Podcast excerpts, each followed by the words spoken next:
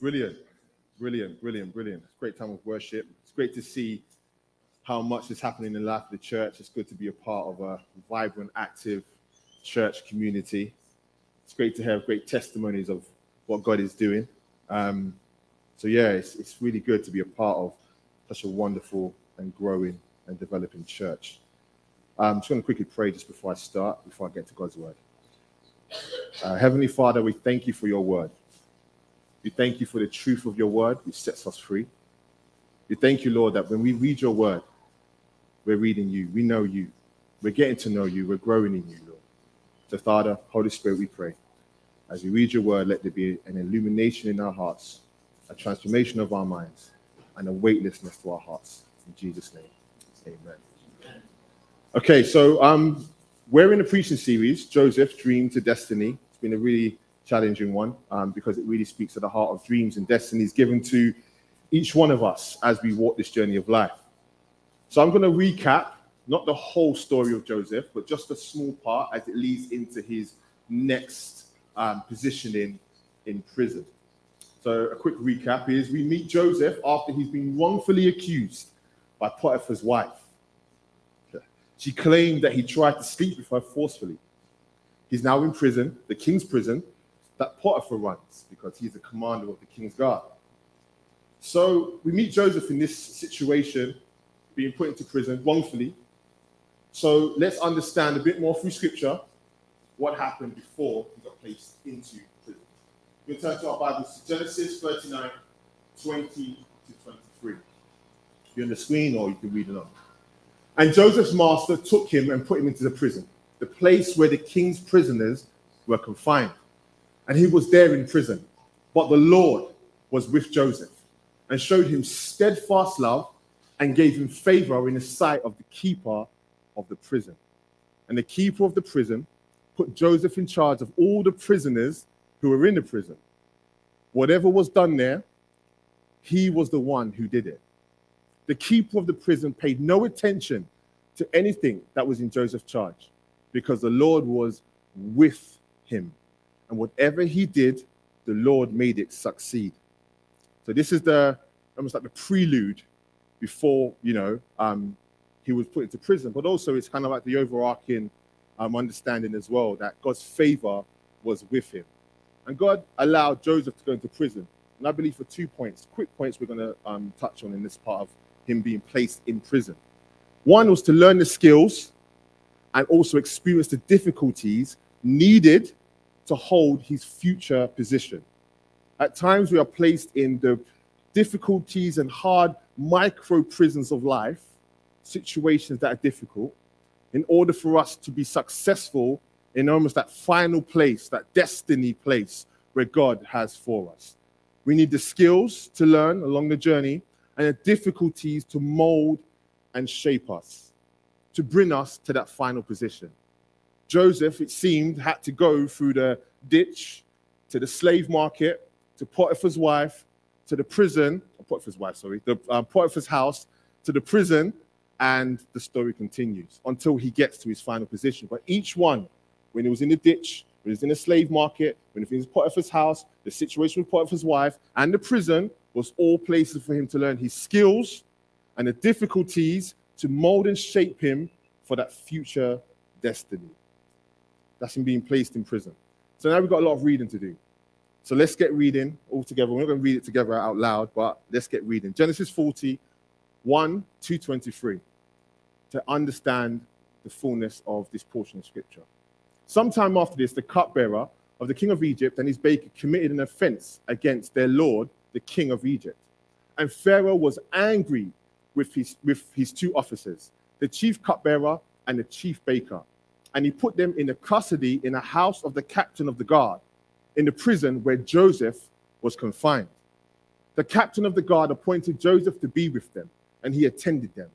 They continued for some time in custody, and one night they both dreamed, the cupbearer and the baker of the king of Egypt, who were confined in the prison, each his own dream, and each dream with his own interpretation. When Joseph came to them in the morning, he saw that they were troubled. So he asked Pharaoh's officers, who were with him in custody in his master's house, why are your faces downcast today?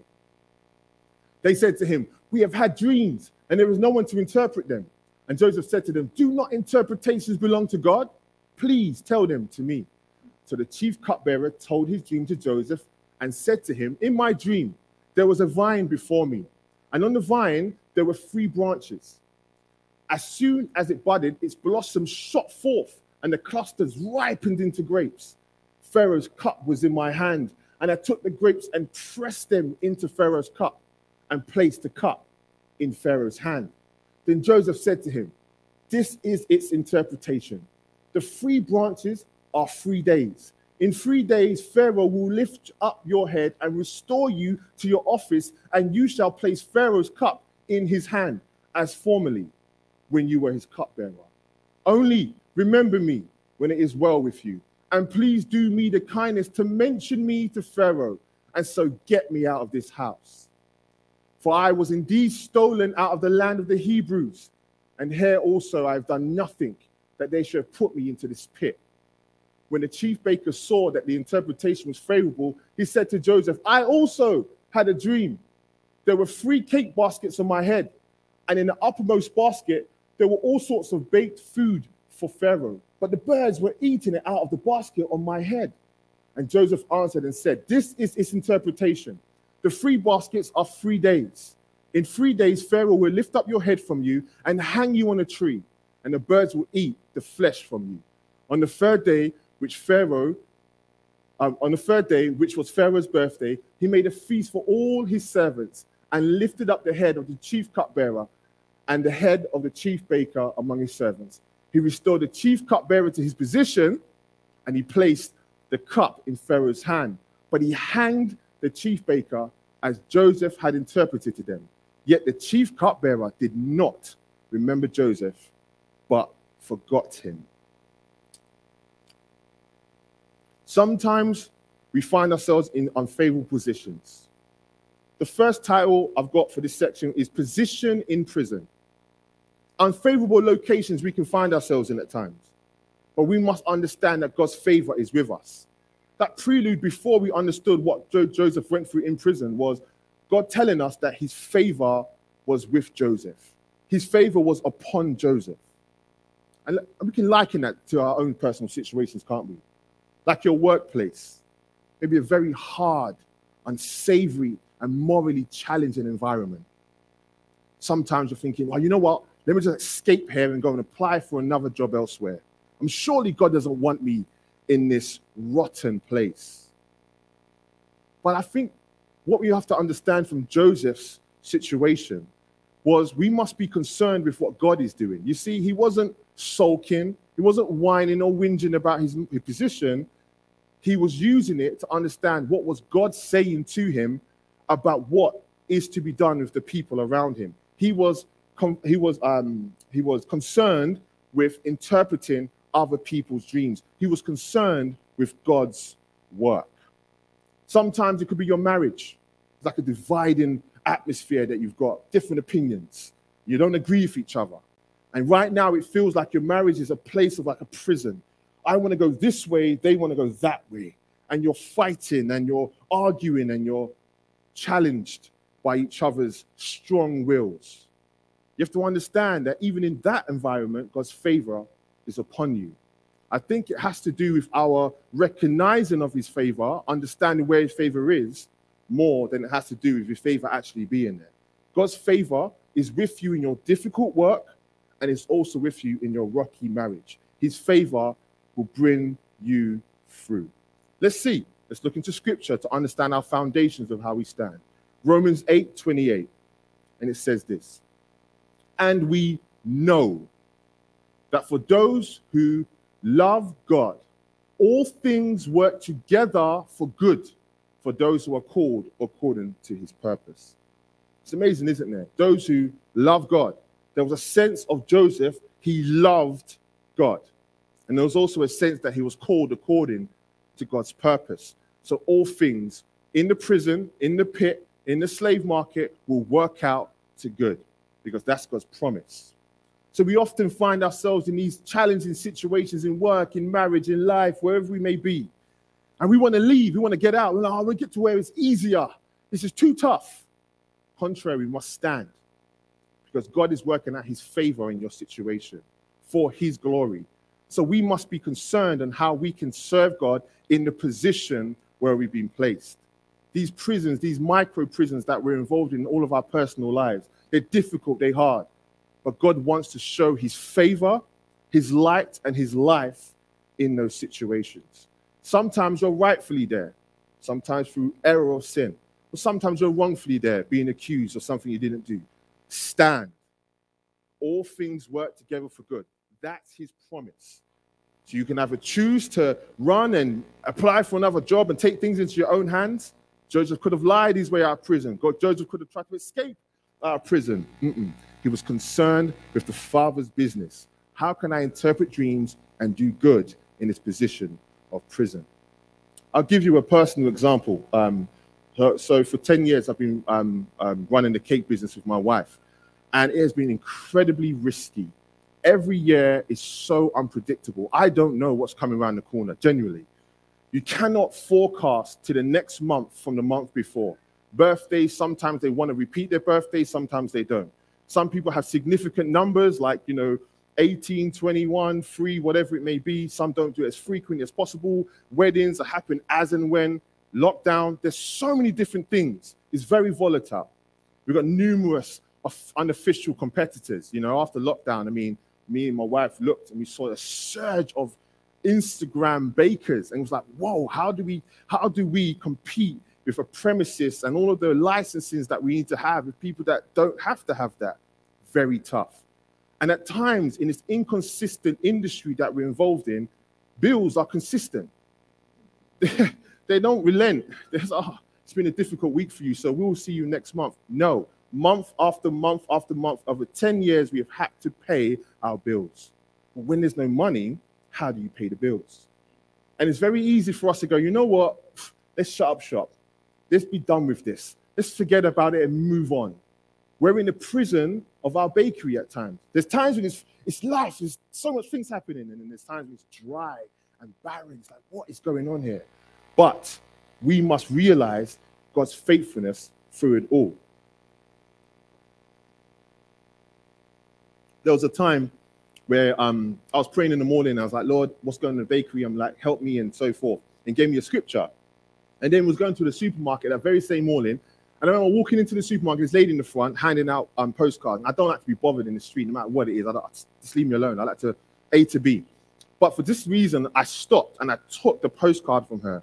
And as I turned around to read it, it was exactly the same scripture I had in the morning when I was praying. It was amazing. Isaiah forty-one, verse ten.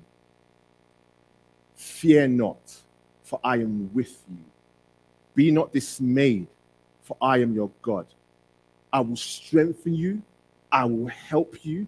I will uphold you with my righteous right hand. Last year, March, that's the scripture that came. And it helped us weather the storm of coming out of lockdown and into an unpredictable year. He said, fear not, Charles. And I believe that scripture is for us today. That scripture could have been for Joseph in that moment there, even though it was written way after. It could have been for him in that moment. Fear not, Joseph. I am with you. Be not dismayed that you're locked in prison. I am your God. I will strengthen you. I will help you. I will uphold you with my righteous right hand. This is not some famous person saying this. This is the Lord God of heaven and earth. What a great promise and strength and foundation that we can hold on to. And me and my wife did. And God has been extremely faithful. So regardless of your position, position in prison, hold firm to God's truth and his foundation. We're going to go into our next part, power in prison. So how can we have God's favor in the prisons of life, our little micro moments? We all have our own individual challenges in life. How can we have God's favor in our prisons of life? I don't believe we acquire God's favor like Joseph had a special anointing on his life through his life. We have it through Jesus Christ. If we've given our life to the Lord, our faith and trust in Jesus Christ, filled with the Holy Ghost, amazing relationship with the Lord, we have his favor. It's not a work of our own. We don't work for God's favor. It's a gift that he gives to us. We look at it, translates the word favor is grace. The grace of God is a gift. No one can boast about it. He's given it to us. So how does it work when we look at Joseph's life and us who are under the, the covenant of Christ? We need to learn to recognize his favor. Find out how it flows. Learn to be thankful to the favor in which God is showing to your life every day. I mean, each one of us are sitting here today. That's his favor to be alive. You took a breath this morning. That's his favor. We can see, we can hear, we can taste, we can touch. That's his favor. We're in the land of the living. We're walking in our families and enjoying conversations. That's his favor. We need to understand how to recognize God's favor, because his favor is flowing to you under the covenant and under the re- reality of being saved through Jesus. But at times we don't see it. It's because our relationship lacks with the Lord, so it becomes a bit fuzzy. Our frequency is off. It's like trying to find a dial in the radio. It's like you're trying to find it, but you can't. It's like there's static around you. So we need to let him in constantly. So let's read in Scripture. Again, let's get our foundations right. Let's read in Scripture where it says it. Revelations three, verses twenty. Behold, oh, it's a beautiful Scripture. Just think of Jesus saying this to you right now. Behold, I stand at the door and knock. If anyone hears my voice and opens the door, actively engages, I will come in to him and eat with him and he with me. Wow. That's Jesus extending his hand in relationship with you. So in the prisons of your life, in the difficulties of your life, in those circumstances, marriages, workplace, um, parenting, whatever it may be, he's saying, come in. I will sup with you and you with me. We'll eat together. We'll have a relationship together. And through that relationship, I will give you the power to succeed. Now, let's look at in Joseph's life. In Joseph's relationship, he was bold, wasn't he? He could have cowered away and said, oh, you know what? Let me just go into the corner over here and just ply my trade and leave everyone alone. No, Joseph was bold because of his constant walk with the Lord. Joseph and the Lord, they ate together in a relationship. They spoke with one another. It was a consistency of Joseph letting the Lord into his day, letting the Lord into his life. It was consistently knock, knock. Yes, Lord, come in. Knock, knock. Yes, Lord, come in. Wherever it may be, Lord Jesus, you are most welcome in, because your relationship is what I need. He knew God. He knew how he worked and he knew who he was. And that's why he boldly said, in Genesis forty, verses eight, they said to him, we have had dreams, and there is no one to interpret them. I mean, that was a bold statement in a prison. Who is going to interpret our dreams almost? And Joseph said to them, do not interpretations belong to God. Please tell them to me. Look at, the, look at that parallel. They belong to God, but tell them to me. That must have been a relationship like, I will tell you what God is saying because I have a relationship with God. He was bold in that relationship. It's wonderful to see. Joseph knew he belonged to God. So my question to you, my friends, is do you know you belong to God? God shared with him because they were in a constant and good relationship. So where has our confidence in our walk with Jesus vanished to? Do we have that confidence to say, healing in your workplace, someone is sick, healing belongs to the Lord? Tell me what your sickness is, and in faith I'll pray for you that God may see healing. Someone who's lost and can't find a way, is finding it very difficult. Truth belongs to the Lord. Tell me what it is, and I will speak the truth to you in your situation. I will pray with you.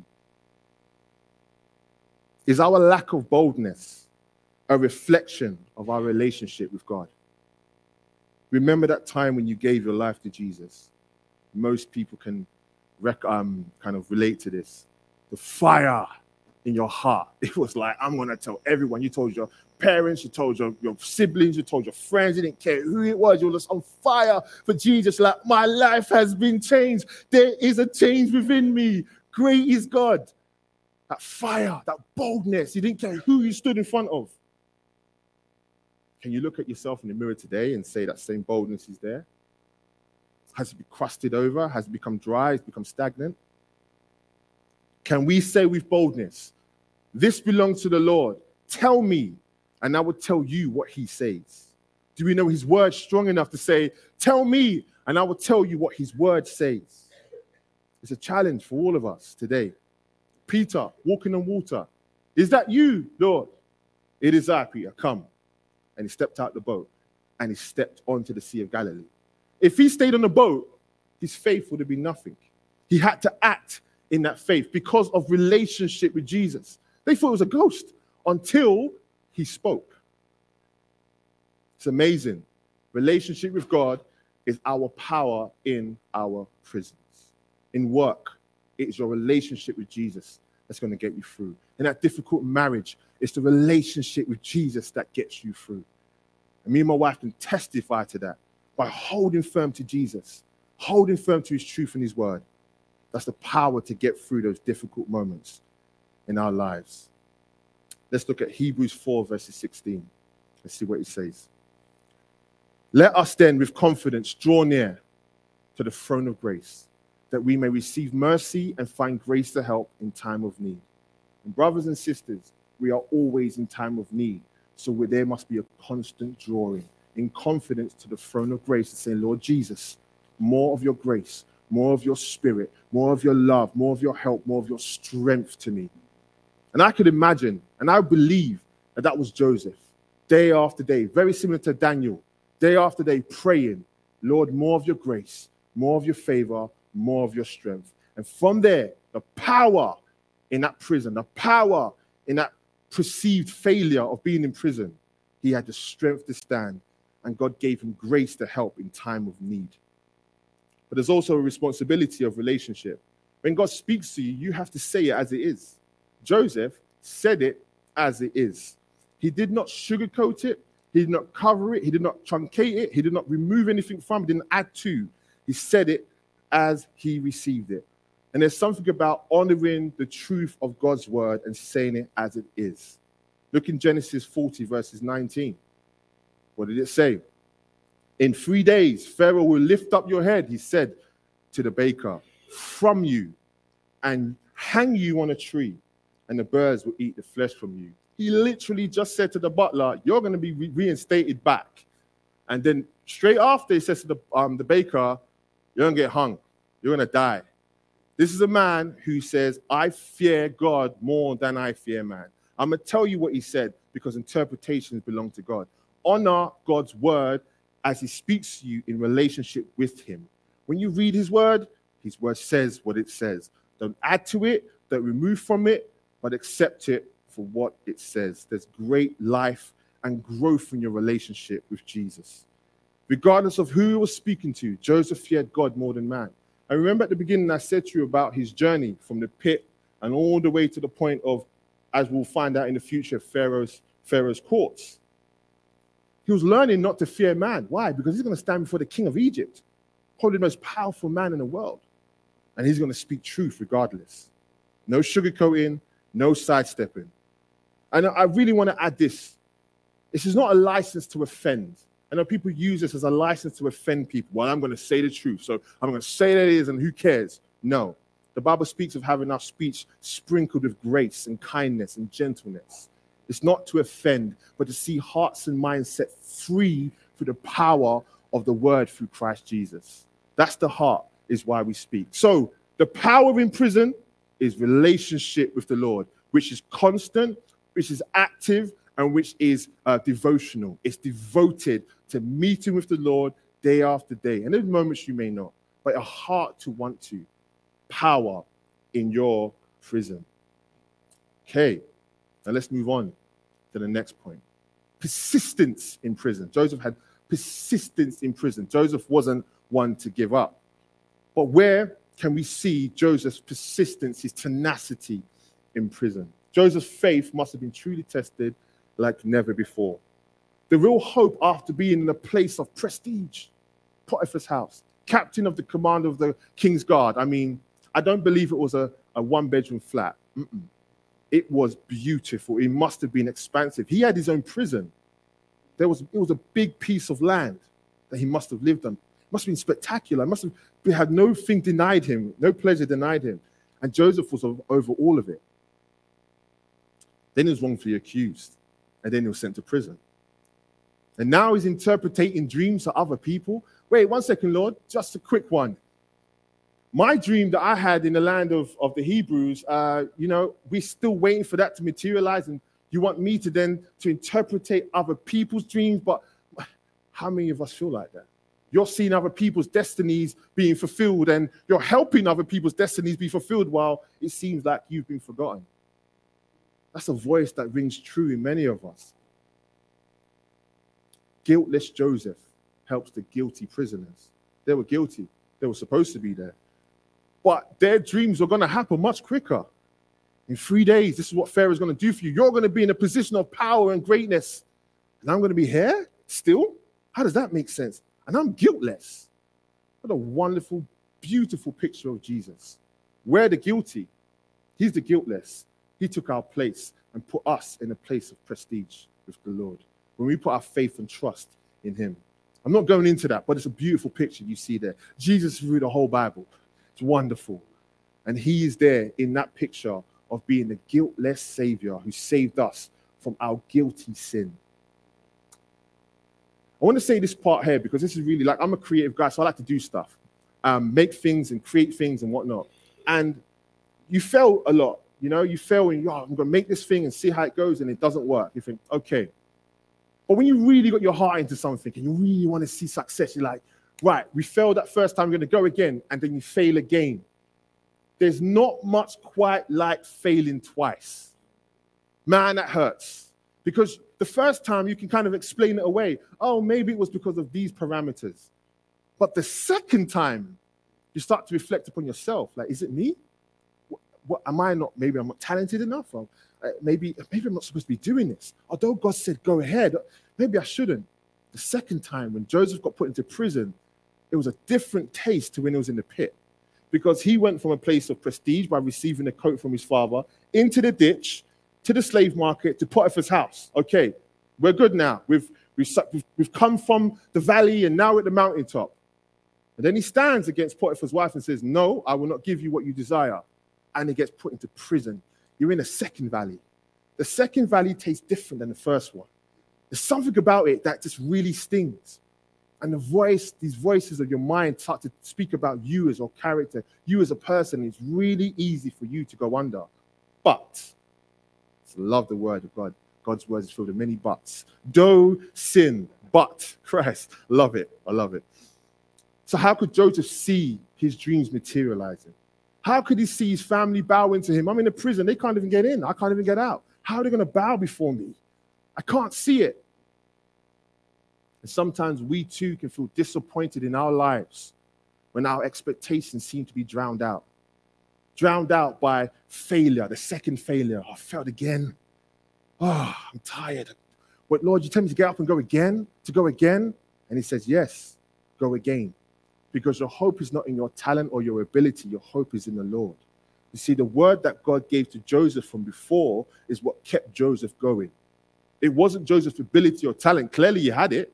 They put him in charge of many things, you know, from Potiphar's house to the prison. He, he was put in charge. It's because God's favor, because God gave him a word, and God was faithful to see it through. Do not put your faith into your talent or creativity or what you can do. Put it into God's faithfulness. Because he is faithful and he will remain faithful until the end. Amen. Let's think, let's look in James um, one, verses twelve. Blessed is the man who remains steadfast under trial. For when he has stood the test, he will receive the crown of life, which God has promised to those who love him. It's a promise. I can imagine that's Joseph right there. Blessed the man who stands firm under trial. I'm in prison. I shouldn't be here. I have every right to, to, to, to make a plea against it. He didn't go through the court system. Potiphar just took him and just threw him in prison. He, there was no due diligence. I have no right to be here. But he said, no, I'll stand firm under the trial and test of whatever is around me that I may be found right before God, that I may be tested before God. This is what these small micro prisons are for, is to test you, refine you, and to give you the skills you need to stand as a believer in a wicked world. It refines you, it smooths you out. It, it may, Mark said this to me one time, it's like, Charles, these, these small um, situations you have in life, what, you, what you're dealing with is those corners, and, it, and it's to sand it out, to sand you down, to smooth you out. There's normal corners that cause like offense or, you know, uh, uh, uh, antagonism or contentions or quarrelsome. It smooths you out. God is using that circumstance to smooth you out. Blessed is the man who remains steadfast. Brothers and sisters, remain steadfast in your trial.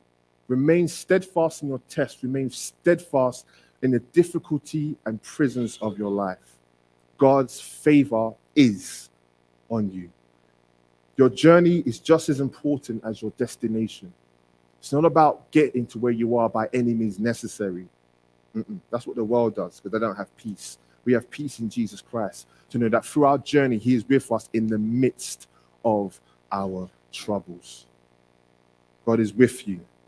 As he brings us to heaven, he's working out a far greater purpose in us, and he was doing so with Joseph. Be persistent. Stand the test of your trial, and God is working it out. And I know sometimes it may be like, I don't want to, so I'm getting another job. Just escape this. Mm-mm. Stand firm. If God has spoken to you specifically, this is not to stay in somewhere where he's told you to get out of. No, no, no. If he's told you, brought you somewhere specifically, stand firm in him, and his favor is upon you. Amen. Okay. Let's go to our next point. Purpose in prison. Genesis forty, verses fourteen. Only remember me when it is well with you, and please do me the kindness to mention me to Pharaoh, and so get me out of this house. It's an unusual thing for Joseph to say. Why is he saying that for? He's in prison. He's not getting out of there. Why, why are you asking somebody to put in a word for you? No, you should stay where you are. Nah, Joseph wasn't wired that way. Joseph knew the God in whom he believed and the truth in which God told him way before prison. He knew, I'm not supposed to be here. So there's opportunities and moments I'm going to take and speak into, just as if God is creating a way out in that place. It was easy for Joseph to think, man, I messed up. I messed up that Potiphar's house job. I was... It's such a place of power and prestige and position. Maybe I shouldn't mess up this one. Now, that voice is very familiar, isn't it, to us?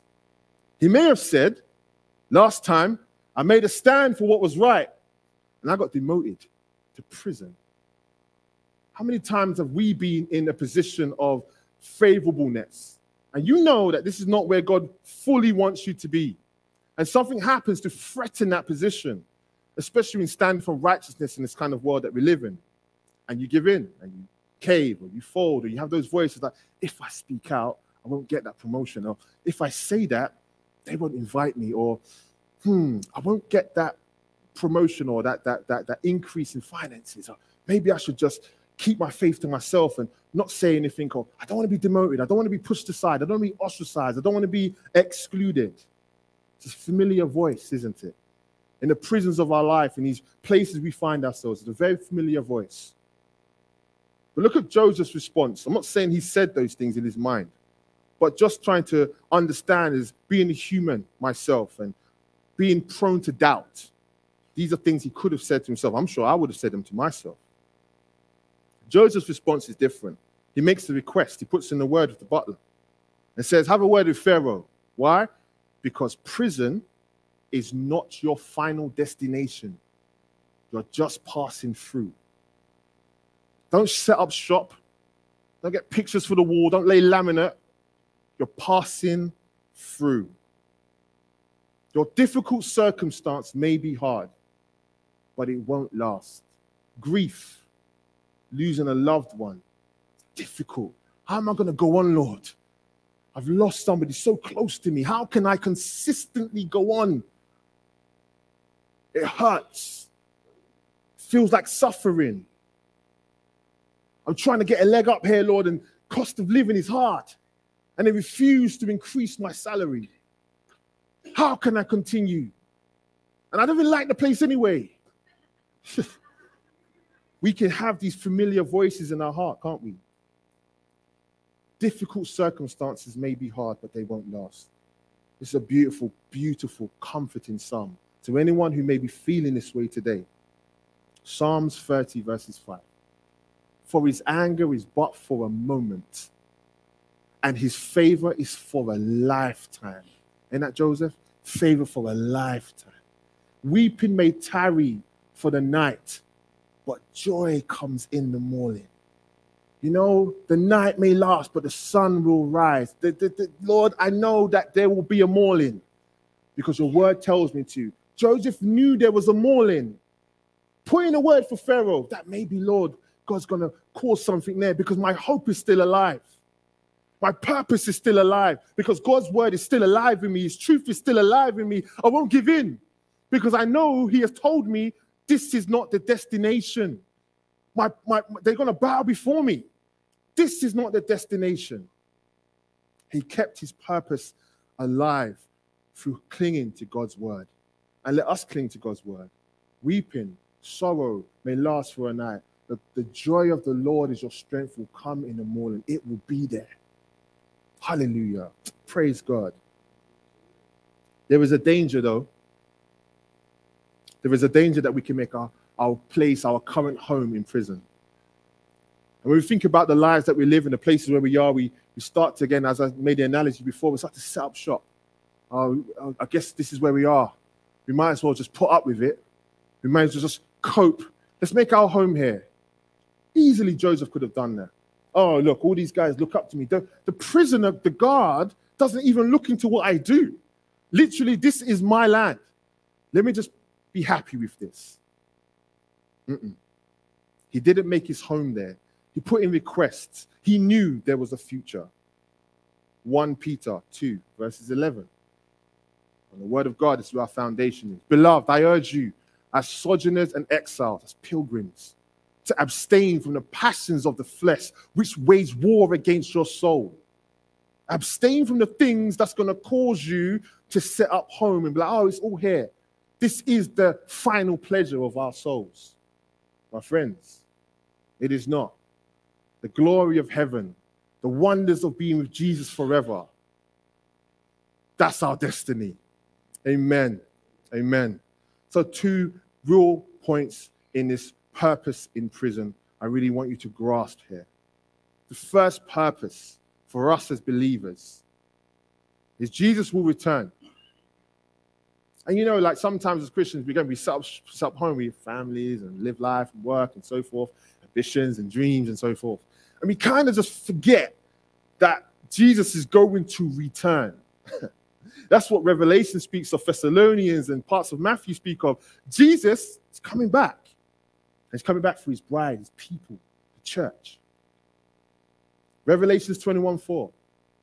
This is what speaks to the sorrow and the hardships that we face today, the prisons, these little micro-prisons that we all have, that we're suff- sometimes we're suffering, sometimes difficult, skills to be learned, whatever it may be. He says in Revelations twenty-one four this, he will wipe away every tear from their eyes, and death shall be no more. Neither shall there be mourning, nor crying, nor pain anymore. For the form of things which we're living now has passed away. That's the promise when the Lord returns. No more pain, no more death, no more mourning, no more crying. That's the hope of Jesus returning. That's the overarching purpose in which is placed within us from his Holy Spirit. We don't need to give up in these micro prisons of our life and these difficulties that we face. But we can hold to the truth of what God's word says, the future to come for us as believers in Christ Jesus. But we are living here. We are doing day-to-days. What about your God-given dream? Within that overarching truth of one day, the marriage supper of the Lamb and being with Jesus, there's these micro challenges that we face in between in a, in a world that's very difficult. And I want to say, during your journey hold to the scripture. So really encouraging one to myself. It really teaches me how to have a right heart before the Lord. It's Psalms thirty-seven, verses four. Delight yourself in the Lord, and he will give you the desires of your heart. Is, doesn't that sum up Joseph? He delighted himself in the Lord, and he got the desires of his heart. The what God gave to him from before in that dream. He delighted himself with the Lord. He was concerned with following after God's kingdom. He was concerned in making sure in ministry he kept at it, even though his dream seemed like it wasn't going to happen. He delighted himself in the Lord. Tell me the dream, because their interpretations belong to the Lord, and I will tell you what he says. That was a relationship. That's delighting yourself in the Lord's relationship. I delight myself in my wife. She's a wonderful woman. That's relationship. Enjoy, love, be, be, of, be of one accord with the Lord. It's beautiful. Marriage is a reflection of our relationship with Jesus, the church. Amen. Amen. Brilliant. God is good, isn't he? So good. His word is life and light. We've no need to fear in the light of Christ. Let's conclude. Let's conclude. And remind ourselves of those simple points that have been made from before, just to keep our minds fresh. First, position. We are sometimes placed in unfavorable positions, but we must trust in the grace of God. Learn to depend on his provisions for you. Trust and obey. I'm not a great singer. But when I was growing up, I grew up in a Baptist church, and they used to love to sing hymns. And there's one my mum used to sing to me, trust and obey. Trust and obey, for there's no other way to be happy in Jesus but to trust and obey. Wow, yeah, that's real. Next one is power. Power in your prison. Your ability to trust and depend is solely based upon how deep your relationship is with God. I had this analogy of, of, of um, I got three other people in my house, my son, my daughter, my wife. If somebody bought me a present from one of those three and left it on the table, I could probably ninety-five percent of the chance guess who got me the present. By the way it's wrapped, by the way it's placed, the time of the day, all of those things coming together, I could be like, this person got me this. Why? Because of my individual relationship with each one of them. I know them very well. And I believe the same thing is how we, the deeper we know the Lord, the more we know who he is, how he works, what he says, what his promises are, and we can hold to that. And start today. Start by prayer. Studying the word of God.